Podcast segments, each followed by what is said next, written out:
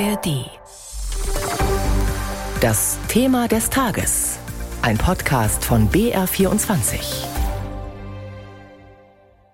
Klimafreundlich heizen, so schnell wie möglich. Das ist das erklärte Ziel der Bundesregierung. Nach ihren Plänen sollen ab dem kommenden Jahr ja nur noch Heizungen neu eingebaut werden, die zu mindestens 65 Prozent mit erneuerbaren Energien betrieben werden.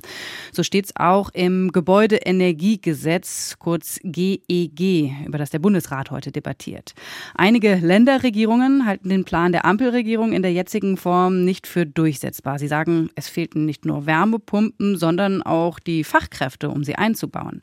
Was Branchenvertreter dazu sagen, dazu gleich mehr hier in unserem BR24 das Thema, Thema des Tages. Zunächst aber ein Beispiel aus der Praxis. Max Stockinger hat nämlich einen Hausbesitzer begleitet, der seine vier Wände Stück für Stück saniert. Seit rund einem Jahr saniert Christoph Meyer aus Altdorf bei Landshut schon an seiner rund 40 Jahre alten Doppelhaushälfte. Im Haus ist noch eine Ölheizung aus dem Jahr 2004 verbaut. Die wäre auch nach dem neuen Gebäudeenergiegesetz noch in Ordnung.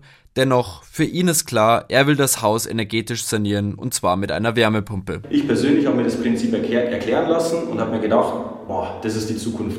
Das will ich bei mir als Heizsystem im Haus haben. Da fühle ich mich persönlich autark damit. Mehr autark, als das vielleicht der ein oder andere mit einer Ölheizung sich damit fühlt. Ja. Gerade bei älteren Häusern reicht das aber oft nicht aus. Um eine Wärmepumpe nämlich effizient nutzen zu können, braucht es oft neue Fenster und Türen. Decken und Wände müssen isoliert werden. Auch eine neue Heizung kann fällig sein. Die Kosten gehen schnell in die Zehntausende. Zwar gibt es Förderprogramme, doch hier kann es schnell unübersichtlich werden. Für Christoph Meyer stand darum schnell fest, er braucht professionelle Unterstützung. Man braucht jetzt zwingend einen Energieberater, ohne das geht es ja gar nicht.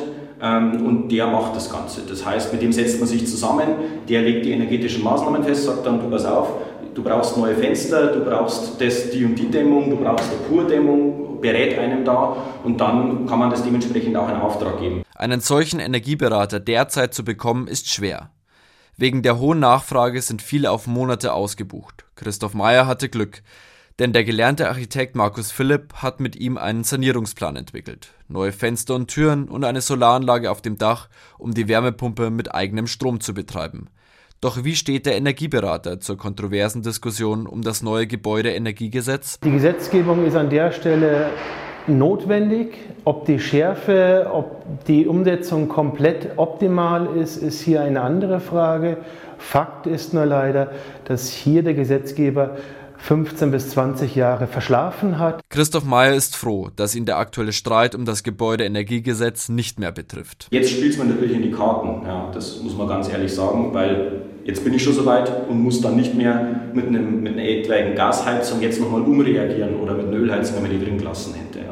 Damit auch andere Hauseigentümer in Zukunft mehr Planungssicherheit bei der energetischen Sanierung haben, fordert Energieberater Markus Philipp darum von der Politik. Eine optimale Förderung von Maßnahmen, sozial abgefedert, äh, mit einem leicht durchschaubaren Regelsatz, der den Energieberater dann nicht damit überfordert, dass jeden Tag irgendetwas anderes kommt. Die Wahrscheinlichkeit, dass nach der heutigen Bundesratssitzung beim Gebäudeenergiegesetz alles wieder ganz anders kommen könnte, ist jedoch hoch.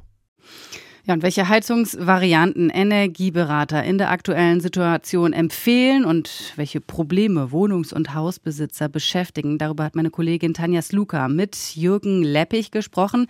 Er ist Vorsitzender des GIH, das ist der Bundesverband der Gebäudeenergieberater im Handwerk.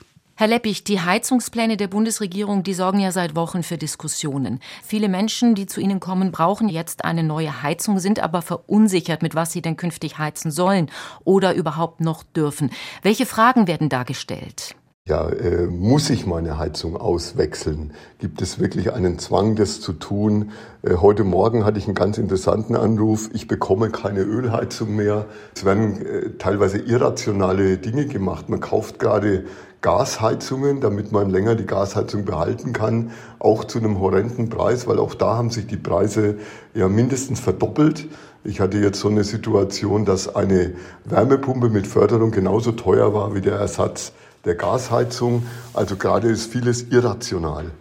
Öl- und Gasheizung, das ist halt das, was die meisten Leute kennen, denke ich. Liegt es vielleicht auch daran, dass die Menschen lieber auf Vertrautes zurückgreifen? Was empfehlen Sie da?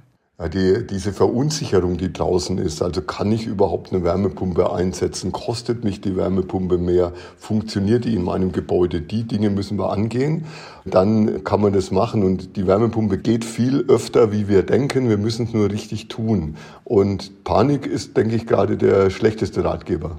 Jetzt heißt es ja oft, dass bei der Wärmepumpe, wenn ich die installieren möchte, dass einmal nicht jedes Gebäude geeignet ist und das zum Teil auch oft umfangreiche Sanierungsmaßnahmen nötig sind, die natürlich auch viel Geld kosten. Wie sind da Ihre Erfahrungen? Ist es realistisch, dass man tatsächlich komplett auf eine Wärmepumpe setzt? Es wird für mich zu viel schwarz gemalt. Also man muss das Gebäude komplett dämmen. Wir haben die Erfahrung gemacht, dass das mitnichten notwendig ist. Es genügen oft auch Maßnahmen wie die Heizkörper mal zu überprüfen, sind die groß genug, kann ich mit meinen Vorlauftemperaturen nach unten, weil so eine Wärmepumpe, speziell die Luftwärmepumpen, die ja über 90 Prozent am Markt vertreten sind, sind natürlich sehr temperatursensitiv.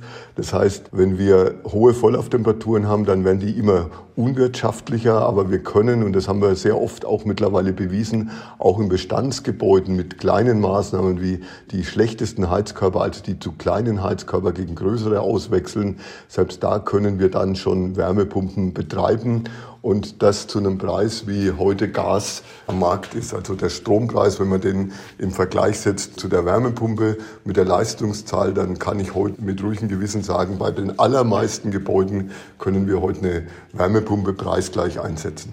Also ich glaube, die Angst der Menschen ist ja, dass man tatsächlich friert in den eigenen vier Wänden, weil so eine Vorlauftemperatur ja auch nicht sehr hoch ist von so einer Wärmepumpe. Das heißt, ich müsste ja dann eigentlich mit Strom, der nicht unbedingt günstig ist, ja dann zusätzlich heizen, oder kann das nicht auch ins Geld gehen?